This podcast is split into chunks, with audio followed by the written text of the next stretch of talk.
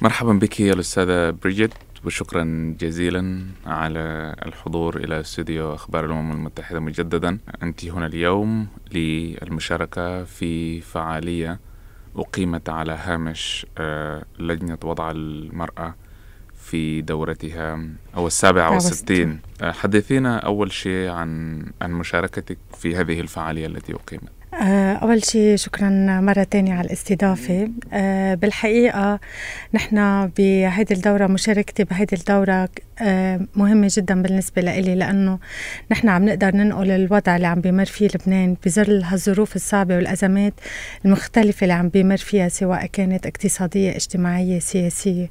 وكانت فرصة أنه نجرب ننقل الوضع الصورة لهالبلد يلي هو جزء كمان من منطقة عربية كمان عم بتمر بظروف كتير صعبة.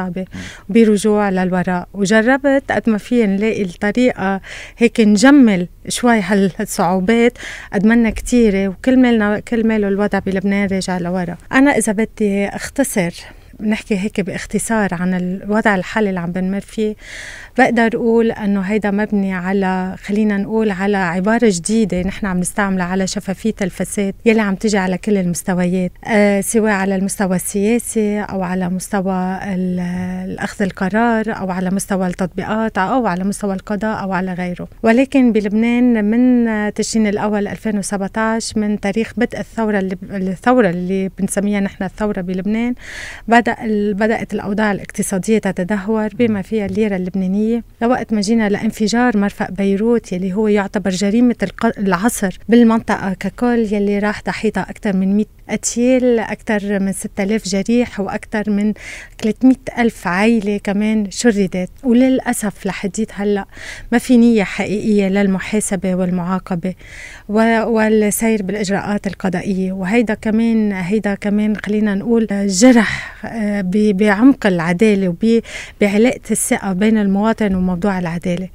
ونحن بنتناول موضوع جريمة مرفأ بيروت بكونها جريمة عصر لأنه النساء كان لهم نصيب كتير مهم. بالتعرض لحالة العنف أو بالتعرض لظروف كتير صعبة. بنذكر منها الأمهات اللي بطلوا قادرين يسجلوا أولادهم الأمهات اللي فقدوا بيوتهم الأمهات اللي أنجبوا أولاد ولكن بطل عندهم القدرة تيسجلوا أولادهم. هيدا جزء منه. بالإضافة لعدة إشكاليات مختلفة مرتبطة بقضايا السكن بقضايا العمل وغيرها من الأمور. من جهة تانية كمان بنحكي على وضع المرأة كمرأة في, في آه بلبنان بنقدر نقول أنه المرأة كمان عانت من تمييز وحتى بنقدر نقول وصلنا لمرحلة بنقدر نقول صار في تمييز بين امرأة غنية وامرأة فقيرة لأنه صار في عنا طبقتين بلبنان الطبقة الغنية والطبقة الفقيرة. فالطبقة الغنية صار قادرة توصل لكل الاحتياجات آه سواء الأكل سواء الطبابة سواء الصحة التعليم آه الوصول للعدالة. أما الامرأة الفقيرة بطل عندها هيدي القدرة. فبطلنا نحكي عن تمييز بين رجل وامرأة صرنا نحكي عن تمييز أيضا بين امرأة وامرأة.